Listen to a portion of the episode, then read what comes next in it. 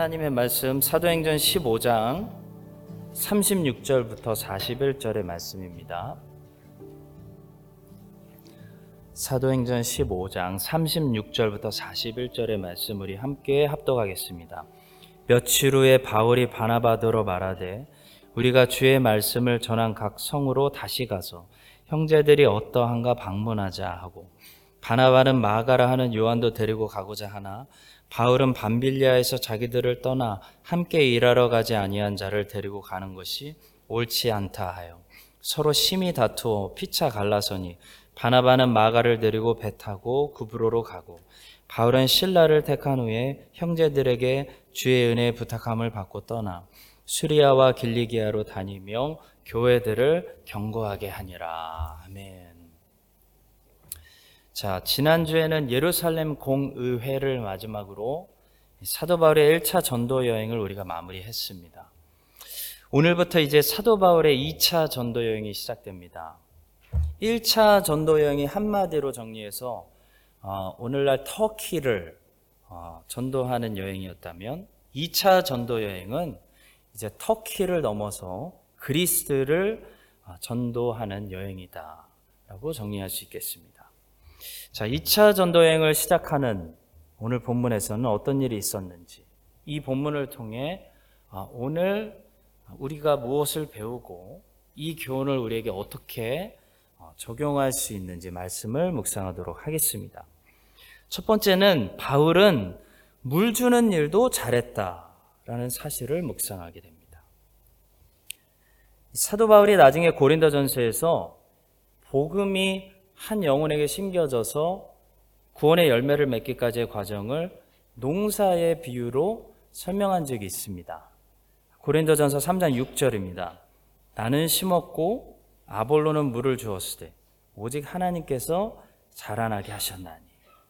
이 말씀을 보면 어, 바울이 고린도에서는 바울이 심었고요.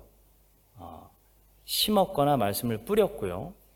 그 뒤에 아볼로가 와서 물을 주고 그 모든 과정 속에서 자라나게 하신 분은 하나님이다. 이런 말씀인데요. 심는 사역과 물 주는 사역을 구분할 수 있다는 겁니다. 다시 말해, 심기만 하면 안 된다는 거죠. 심었는데 자라나지 않는 이유 중에 하나가 물을 자주 주지 않기 때문일 수도 있다는 겁니다. 우리가 식물을 심고 어, 물을 줘야 식물이 자라는 것처럼 복음도 전도하고 말씀을 심었으면 그 말씀이 자라나게 하기 위해서 아, 꼭 필요한 작업이 물 주는 작업, 네, 자주 물 주는 사역이 요구된다는 거죠. 고린도 교회 같은 경우는 바울이 심고 아볼로가 물을 주었는데요. 터키에 있는 교회들 같은 경우는 바울이 심었고 어, 이제 바울이 다시 가서 물을 주려고 하고 있습니다. 자, 그것이 본문 36절의 말씀입니다. 며칠 후에 바울이 바나바더로 말하되 우리가 주의 말씀을 전한 각 성으로 다시 가서 형제들이 어떠한가 방문하자 했습니다. 바울은 터키의 교회들을 세우고 말씀을 심은 다음에 어, 나는 일 다 했으니까 알아서 하겠지. 내 책임은 끝났다 하지 않았습니다. 이 말씀이 잘 자라고 있는지 가서 물을 주고 확인하려고 했습니다. 자, 성도 여러분, 물 주는 작업이 가능하려면 먼저 뭐가 필요할까요? 우리 안에 사랑과 관심이 있어야 됩니다. 심는 작업은 순종만 있으면 가능합니다. 심고 뿌리는 작업은 하나님의 말씀만 사랑하면 됩니다. 밭을 사랑하지 않아도 됩니다. 우리가 말씀의 씨앗을 뿌릴 때는 밭 상태를 보고 뿌리는 거 아닙니다. 그렇게 하지 말라고 했습니다. 닥치는 대로 뿌리라고 했습니다. 그냥 뿌리는 거죠. 말씀만 사랑하면 됩니다. 근데 물 주는 작업은 밭을 사랑하지 않는 사람은 할 수 없는 작업이죠.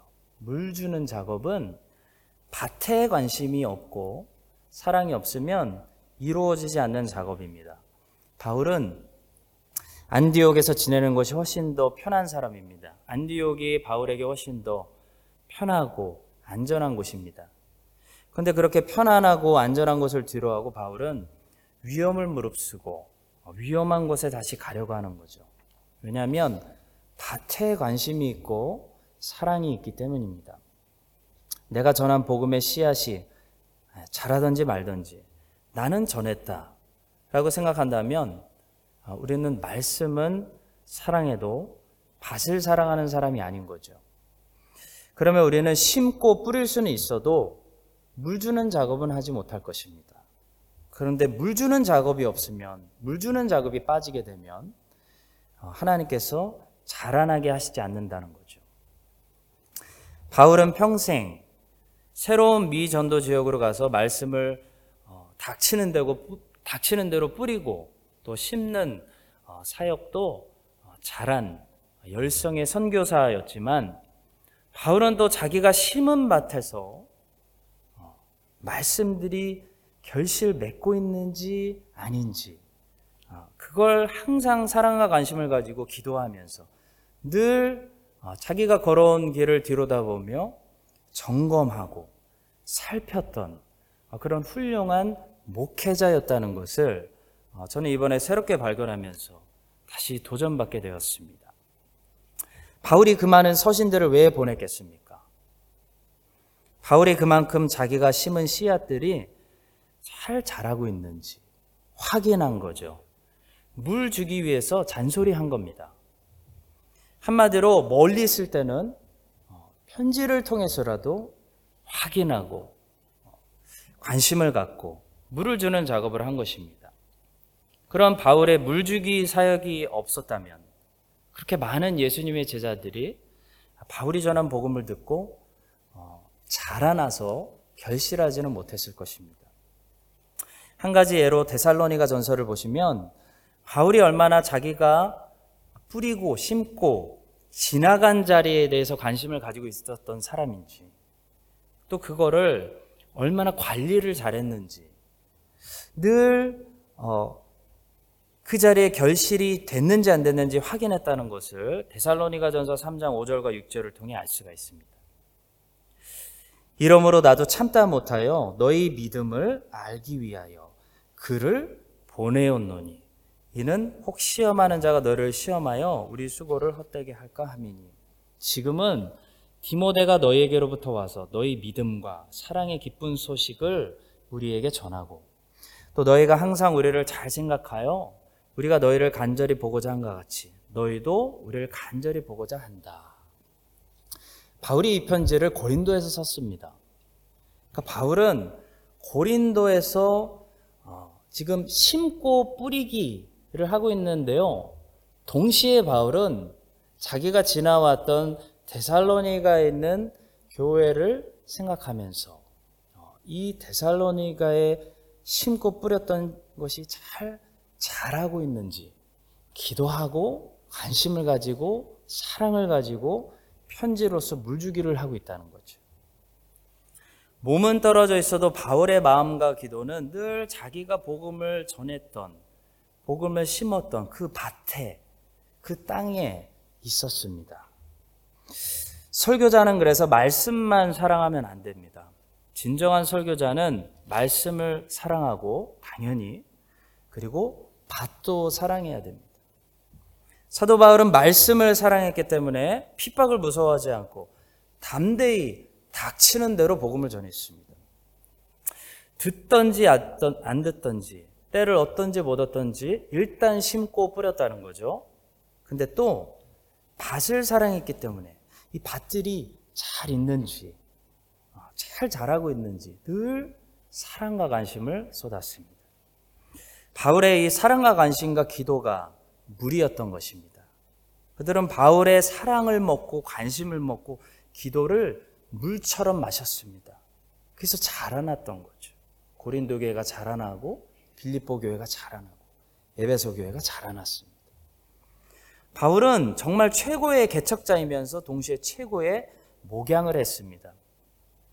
바울은 열성의 선교사이면서 늘 심고 뿌리고 돌아다니는 개척하는 선교사이면서 동시에 자기가 갔던 곳을 다 기억하고 모든 사람들을 위해서 항상 기도하고 사랑으로 돌보는 최고의 목회자였습니다. 바울을 보면서 정말 배울 것이 많구나. 라는 도전을 받고 오늘 저녁에 여러분들과 나눕니다. 성도 여러분, 여러분과 저도 사도 바울처럼 다 잘해야 됩니다. 심고 뿌리는 일이든지, 사랑과 관심과 기도로 물 주는, 물 주는 일이든지, 선교와 목회의 일들을 누구나 다 동시에 잘 감당해야 됩니다. 그래서 말씀을 사랑해야 되고, 또 말씀이 잘 저 밭에서, 저 영혼의 밭에서 잘 자라나는지, 그 밭도 사랑해서 늘 살펴야 됩니다. 그런 우리의 헌신과 수고가 뿌려질 때 주님께서 자라나게 하시는 분은 하나님이시기 때문에 주님께서 우리가 헌신하고 땀 흘리고 수고한 밭에서 그 우리가 심고 뿌린 말씀들이 아, 많이 자라나게 해주시기를 예수 그리스도의 이름으로 간절히 축복합니다. 두 번째로 본문은 진리가 아닌 비본질적인 문제에 관해서는 흑백 논리로 단정 짓지 말아라 라고 말씀하고 있습니다. 자, 바나, 바울과 바나바가 다투었던 그 이슈를 가지고 많은 사람들이 이야기합니다. 누가 맞는가? 마가 요한에게 기회를 준 바나바가 맞다. 바나바가 없었으면 마가 요한이 마가복음을 기록하는 훌륭한 제자가 되었겠는가? 나중에 바울도 결국 마가를 인정하지 않는가? 그러니까 바, 바나바가 맞다. 이렇게 생각하시는 분들이 있고요. 선교는 준비된 사람이 가야 하는 것이 옳기 때문에 이 상황에서만큼은 바울이 맞았다. 결국 사도행전은 이제부터 바나바가 아니라 바울을 조명하며 바울 중심으로 가지 않는가. 이렇게 생각하시는 분들도 있습니다. 여러분들 어느 쪽이신가요? 이 끝나지 않는 디베이트에 제가 나름 결론을 내려드리겠습니다. 자, 이 본문은 지금 어느 한쪽이 완전히 옳고 어느 한쪽이 완전히 틀렸다를 말씀하는 본문이라기보다는 양쪽 모두에게 다툼에 대한 실수가 있었다라는 것을 말씀하는 본문입니다. 그러니까 사람들은 바울과 바나바가 서로 다투게 되었던 그 논쟁, 그 이슈에 집중을 하는데요. 본문은 그 다툼의 원인에 집중하기보다는 바울과 바나바가 여기서 다퉜다라는 그 다툼에 집중하고 있습니다. 성도 여러분, 이게 지금 만약에 본질적인 문제라면 성경도 당연히 내용에 집중할 것입니다. 이것이 지금 진리냐 비진리냐의 이슈였다면 말이죠. 내용이 중요한 거예요, 그러면. 예를 들어, 복음이 오직 그리스도를 믿는 믿음으로만 구원받는다고 말하는가? 아니면 믿음 플러스 행위라고 말하는가라는 주제에 관한 것이라면 바로 그 앞에 예루살렘 공의회에서 다루었던 것처럼 성경은 그 주제에 대해서 내용에 대해서 깊이 다뤘을 거예요. 그러나 성도 여러분, 마가 요한을 데리고 가야 되느냐, 말아야 되느냐는 본질의 문제가 아닙니다. 이것은 충분히 바나바가 양보할 수도 있고 바울이 양보할 수도 있는 문제죠. 어느 한쪽의 말도 틀리지 않습니다. 바나바의 말도 맞고 바울의 말도 맞습니다. 바나바가 양보해서 마가 요한을 데리고 가지 않는다고 해서 마가가 영혼이 실족되는 것도 아니고요. 바울이 양보해서 마가를 데려간다고 해서 2차 전도 여행이 잘못되는 것도 아닙니다. 근데 중요한 것은 여기서 성경이 꼬집고 있는 게 뭐냐는 거죠.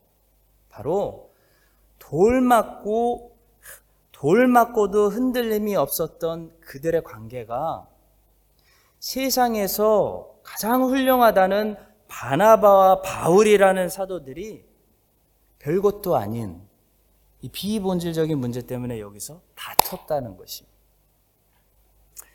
마가 요한 때문에 바울과 바나바가 다퉈서 서로 갈라졌다. 이것이 성경이 우리에게 꼭 하고 싶은 말입니다. 성도 여러분, 바울과 바나바가 여기서 실수했기 때문에 안디옥 교회 성도들이나 그들을 보고 있던 많은 불신자들이 얼마나 상처를 받고 시험을 받고 실족했을까요? 성경이 말하고자 하는 초점 거기에 있다는 거죠. 이것이 그들의 유일한 실수였다는 것입니다. 이 문제를 놓고 바울과 바나바조차도 서로 의견을 조율하지 못했고 사람들이 보는 앞에서 어, 다투고 갈라선 것은 어, 결코 하나님께 영광 돌리는 일이 아니었다는 것입니다. 성도 여러분, 우리는 진리의 불일치 때문에 갈라져야 하는 것이지 비본질적인 문제들을 가지고 서로 합의하지 못해서 절대로 갈라지면 안 됩니다. 우리는 진리를 타협할 수 없기 때문에 진리의 불일치 때문에 불일치가 일어날 때는 갈라져야 됩니다. 그래서 많은 교단들이 있는 것이죠.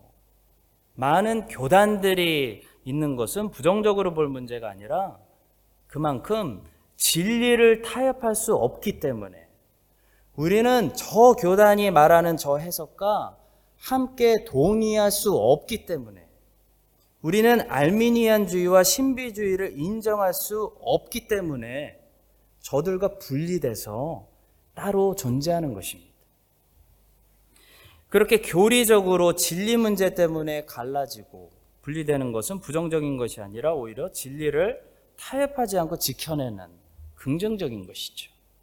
좁은 문으로 들어가는 길일 수도 있습니다. 그러나 진리에 관한 것이 아닐 때 서로 항상 합의를 하고 양보를 해야죠. 어떻게 해서든 형제들끼리 서로 갈라지지 않게 하고 무슨 일이 있어도 교회가 다투는 것은 피해야 되는 것입니다. 양보해야 되는 것입니다. 마가 요한을 데리고 가고 안 가고의 문제를 가지고 교회 최고의 기둥들이 이렇게 크게 다퉈서 요란을 만드는 것은 하나님께 영광이 되는 일이 아니라는 것이죠. 이 사실을 기억하고 우리 교회가 앞으로 어떻게 될까요? 우리 교회는 진리는 타협하지 않고 지키되 그 외의 문제들은 서로 서로 양보합시다. 먼저 양보합시다. 그냥 막아요 안 데리고 가세요. 서로 양보를 통해서 다툼을 피하자는 거죠. 다툼을 피해서 성령이 하나 되게 하신 것들을 지켜나가는 우리 모두가 될 수 있기를 간절히 바라고 소원합니다. 자, 세 번째로 동료는 바뀌어도 사명은 바뀌지 않습니다. 최고의 동료라고 생각했던 바나바가 빠졌습니다. 이걸 한번 좀 깊이 생각해 보십시오. 쉬운 문제가 아닙니다. 예전 같으면 상상할 수도 없는 일입니다. 바나바는요, 예루살렘에서도 절대적인 존재였습니다. 안디옥의 이방인들을 중심으로 한 이방인 교회가 생겼대라는 소식을 듣고 예루살렘에서 사도들이 내린 결정은 바나바를 대표로 보내자였습니다. 바나바는 위로의 아들이었고 사도들이 신뢰했던 사람입니다. 사울 개인에게도 바나바는 절대적인 사람이었습니다. 사울은 개인적으로 은혜를 은혜의 빚을 진 사람들이 많이 있었죠. 첫 번째 사람은 자기에게 세례를 주었던 아나니아 라는 사람이었고 두 번째 사람은 자기가 인정받지 못할 때 자신을 안디옥으로 함께 데리고 가지고 사도들에게 연결해 줬던 바나바였습니다. 자, 그 당시 생각에는 다른 사람은 나빠져도 바나바가 빠지는 것은 말이 안 된다라는 분위기였을 것입니다. 그러나 하나님께서는 놀랍게 그분의 섭리 안에서 2차 전도 여행 때부터 과감하게 바나바를 빼십니다. 이것이 무엇을 말할까요? 사람은 도구에 불과하다는 거죠. 사람을 의지하지 말라는 것입니다. 사람은 도구에 불과하기 때문에 한 사람이 빠지면 또 다른 사람을 세우십니다. 사람은 아무리 잘나도 절대적이지 않습니다. 계속 교체됩니다. 바울은 이런 믿음을 가지고 있었기 때문에 아, 바나바를 좋아했지만 어떤 한 사람을 절대적으로 의지하지 않았습니다. 하나님이 그때그때 보내주시는 사람들과 바울은 항상 팀플레이를 잘했습니다. 바울은 나는 꼭 이 사람, 이런 사람들이 내 곁에 있어야 돼. 아, 그래야 내 플레이를 잘할 수 있습니다. 라고 말하지 않았습니다. 바울의 최고 강점은 하나님께서 누구를 붙여주셔도 그 동료들과 함께 좋은 팀 플레이를 할 수 있는 사람이었다는 거죠. 오히려 바나바가 나는 꼭 마가 요한과 함께 가야 된다라고 주장했기 때문에 이제 더 이상 사도행전에 어, 조명에서 사라지게 됩니다. 바울은 하나님께서 보내주시는 새로운 동료들을 이제부터 만날 것입니다. 그 새로운 동료들을 만날 준비가 되어 있습니다. 누구를 보내주셔도 바울은 그 사람과 동역할 준비가 되어 있는 거죠. 성령께서 하시는 새로운 일들, 새 포도주를 새 무대에 담을 줄 아는 그런 사람이었다는 거죠. 그런 사람들이 우리가 돼야 된다는 거죠. 바울은 1차 전도여행 때는 바나바와 함께 환생의 콤비를 이루었고 2차 전도여행은 신라와 함께 이제 떠나고 있으며 중간에 디모데와 누가와 브리시길라 아굴라를 만나서 동역했습니다. 성도 여러분, 여러분은 누구와도 팀 사역을 잘할 수 있는 제자입니까? 아니면 이 교회 내가 익숙한 이 사람들, 이 팀에서만 사역을 잘할 수 있는 사람들입니까? 적어도 이 부분에서만큼은 바울이 바나바보다 더 칭찬받을 만하다고 생각합니다.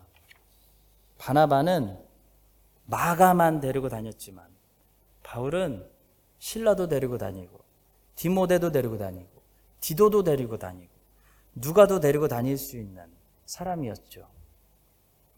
하나님이 행하시는 새 포도주를 새 부대에 담을 줄 아는 유연성 있는 사람들만이 항상 성령의 역사, 행전에서 앞에서 쓰임 받을 수가 있습니다. 자기 성향을 고집하는 사람들은 쓰임 받더라도 제한이 있습니다. 하나님이 그 사람을 제한하는 것이 아니라 자기가 자기 스스로를 자기 성향으로 제한하고 있기 때문인 거죠. 나는 꼭 마가를 데리고 가야 돼. 안 그러면 못 가. 자기가 자기를 제한하기 때문에 하나님께서 더 많이 쓰실 수가 없는 겁니다. 하나님께 많이 쓰임 받고 싶으면 내 성향, 내 주장, 내 색깔을 내려놓고 하나님이 그때그때 주시는 색깔을 그때마다 잘 갈아입을 줄 알아야 됩니다. 아, 이제 새로운 시즌이 열렸구나. 하나님께서 새롭게 하시는구나. 새 포도주를 새 부대에 담아야 되겠구나. 그런 사람이 바울이었습니다. 성도 여러분, 동료를 절대화시키지 마십시오. 동료는 어, 변합니다. 사람은 교체됩니다. 교체되는 것이 건강한 겁니다. 사역자는 바뀝니다. 그러나 우리의 대장 되시는 예수님은 영원히 계시고 사명은 누가 와도 바뀌지 않습니다. 여러분과 제가 이 부분에서 있어서만큼은 바울을 닮아야 됩니다. 바나바처럼 하면 안 됩니다. 바나바처럼 마가만 고집하는 그런 사람이 되지 말고 하나님이 보내주시는 어, 새로운 사람들하고도 누구를 만나도 어느 장소에서도 늘 동일하게 어, 좋은 팀 플레이를 할 수 있는 그런 사도 바울들이 다 되시기를 예수님의 이름으로 축복합니다. 마지막 네 번째로 바울이 마가 요한을 반대한 이유를 꼭 짚고 넘어가야 할 것 같습니다. 바울이 마가 요한을 어, 데려가지 않은 이유는 바울이 그에게 적대심을 가지고 있었기 때문도 아니고 바울이 그가 나쁜 인간이다라고 생각해서도 아니고 아주 중요한 이 한 가지 이유 때문이었는데요. 바로 어, 마가 요한이 그때 약했기 때문입니다. 자, 성도 여러분, 마가가 나빠서가 아니라 마가가 당시 약했기 때문에 바울이 그를 어, 만류한 것입니다. 반대한 것입니다. 자, 그만큼 이 복음 전하는 일, 말씀 사역, 예수 그리스도께서 어, 제자들을 부르시고 명하시는 이 소명의 일은요, 약하면 감당할 수 없다는 거죠. 많은 사람들이 악해서 실패하는 것이 아니라 약해서 실패합니다. 저는 이제 겨우 12년째 사역자의 길을 가고 있지만 한 가지 점점 무섭게 제 눈에 보이는 게 있더라고요. 바로 함께 이 길을 걸어가던 사역자들이 점점 안 보이는 거예요, 진짜로. 저는 이 사실이 저에게 개인적으로 너무나 무서운 사실입니다. 그동안 저는 12년간 걸어오면서 좋은 사역자들을 많이 만났습니다. 근데 정말 제가 아쉽고 할 수만 있다면 다 이렇게 한 번씩 부르고 싶고 할 정도로 정말 어, 좋은 사역자들이 많이 있었는데요. 그분들이 많이 지금 사역을 제대로 안 하고 계신다는 거예요. 다른 일 하고 계시거나 사역을 하지 않는다는 거예요. 이유가 뭘까? 제가 생각을 많이 해봤어요. 이유가 뭘까? 그분들이 절대로 떨어지거나 나쁜 분들이어서가 아닙니다. 아마 보시면은 저보다 훨씬 마음에 들어 하실 거예요. 너무 은혜롭고 성품도 좋고 좋은 분들이에요. 근데 지금 왜 목회를 안 하시나? 다 그만두신 거예요, 다. 억울하고 부당하고 힘들고 욕먹고 먹고 살 길 없고 그러니까 그만둔 거예요, 다. 그러면서 저는 목회자로서 이것이 저에게 정말 충격이자 하나님이 저에게 주시는 메시지와 경고가 되었습니다. 경고의 경고. 자, 성도 여러분, 주님께 쓰임 받으려면요, 분명한 사실입니다. 인내를 가지고 끝까지 버티셔야 돼요. 버티는 인내 없으면 아무리 사람이 좋아도 하나님이 쓰실 수가 없어요. 망치는 부러지면 못 쓰는 거예요. 좋은 망치는 잘생긴 망치가 아니라 튼튼한 망치입니다. 사역자도 마찬가지예요.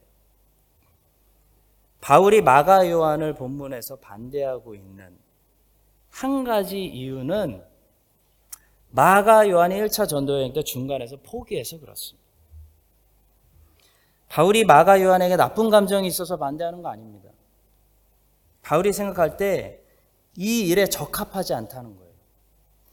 이 일에 적합한 사람은 돌 맞고 순교당할지언정 포기해서는 안 되는 인내가 필요하다는 겁니다. 주님께서 주님께서 그 종에게 여기까지 이제 됐다라고 도장 찍어 주실 때까지 죽더라도 자기 스스로 포기하지 않고 끝까지 순종하는 그런 사람이 필요하다는 거예요. 사랑하는 성도 여러분, 이게 절대로 목회자에게만 해당되는 문제가 아닙니다.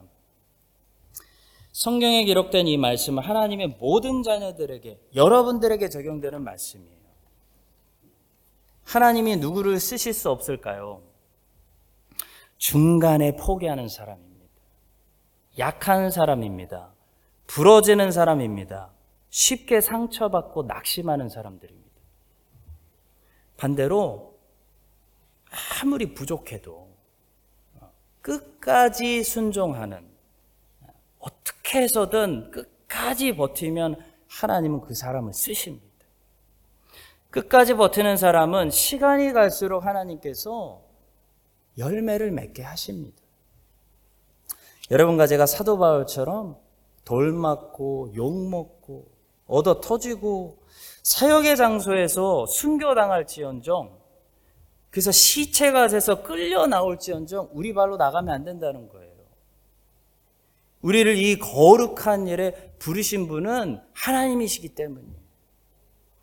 하나님의 부르심을 스스로 떠나지 않고 인내를 가지고 우리가 당한 경주를 끝까지 완주하는 바울 사도의 뒤를 따라가는 아, 예수님의 제자들 다 되시기를 예수님의 이름으로 간절히 축복합니다. 우리 함께 기도하겠습니다. 오늘 주신 말씀 가지고 우리 함께 기도하겠습니다. 세 번 기도하겠습니다. 첫 번째는 사도 바울은 물 주는 일도 잘했다라는 말씀입니다. 사도 바울은 어, 선교사로서 어, 마을을 아, 이 말씀을 닥치는 대로 때를 어떤지 안 듣던지 어, 새로운 것에 가서 항상 뿌리고 심고 하는 선교사였는데요. 바울을 이번에 자세히 보니까 선교만 잘한 게 아니라 목회도 잘했습니다. 온 자기가 걸어온 길의 교회들을 항상 생각하고 항상 기도하고 항상 그들에게 사랑과 관심을 가지고 편지를 쓰고 기도하고 물 주는 일을 양육을 잘했기 때문에 바울이 바울에게 양육받은 사람들이 훌륭한 예수님의 제자가 된 거죠. 우리 두 가지 일을 다 잘해야 됩니다. 담대하게 말씀을 어, 뿌리고 가르치고 심어야 되고요. 또 사랑과 관심을 가지고 또 기도를 통해 아, 우리가 전한 그 말씀이 잘 자라고 있는지 밭을 사랑하는 마음을 가져야 됩니다. 이두 가지를 우리가 잘할 수 있도록 함께 기도하도록 하겠습니다. 두 번째로 어, 진리의 문제에 관해서는 얼마든지 어, 분리될 수 있습니다. 분리해야 될 때는 타협하지 말아야 되기 때문에 분리를 해야 됩니다. 그래서 교단이 많은 것이 곧 분열은 아닙니다. 진리를 지키는 거죠. 그러나 비본질적인 문제에 관해서는 우리는 어, 다툼을 피해야 됩니다. 양보하면 됩니다. 마가 데리고 가면 되죠. 예, 뭐 그게 그렇게 싸울 일입니까? 흑백 논리가 아닙니다. 그래서 이 진리가 아닌 문제에 대해서는 우리 다 양보합시다. 성도님들이 해달라는 대로 최대한 다 해드리겠습니다. 그렇게 비본질적인 문제에 관해서 서로 서로 다툼을 다 피하고 맞춰주고 아 이렇게 합시다 저렇게 합시다 마가 데리고 갑시다 다시 기회를 줍시다 하는 그런 이 연합을 지키고 어, 우리가 하나 되고 다툼을 피하는 어, 그런 아름다운 교회가 될 수 있도록 우리 함께 기도하도록 하겠습니다. 마지막으로 함께 기도하고 각자 기도하겠습니다. 마지막으로 어, 사도 바울처럼 누구와도 팀 플레이를 어, 잘하는 그래서 스스로를 제한하지 않는 어, 그런 사람이 될 수 있도록 또 강해야 됩니다. 포기하지 말아야 됩니다. 인내를 가지고 끝까지 갈 수 있어야 쓰임 받을 수 있습니다. 이 바울이 가지고 있던 두 가지 장점, 이 두 가지 장점 우리도 담게 해달라고 마지막으로 기도하고 각자 기도하겠습니다. 기도하겠습니다.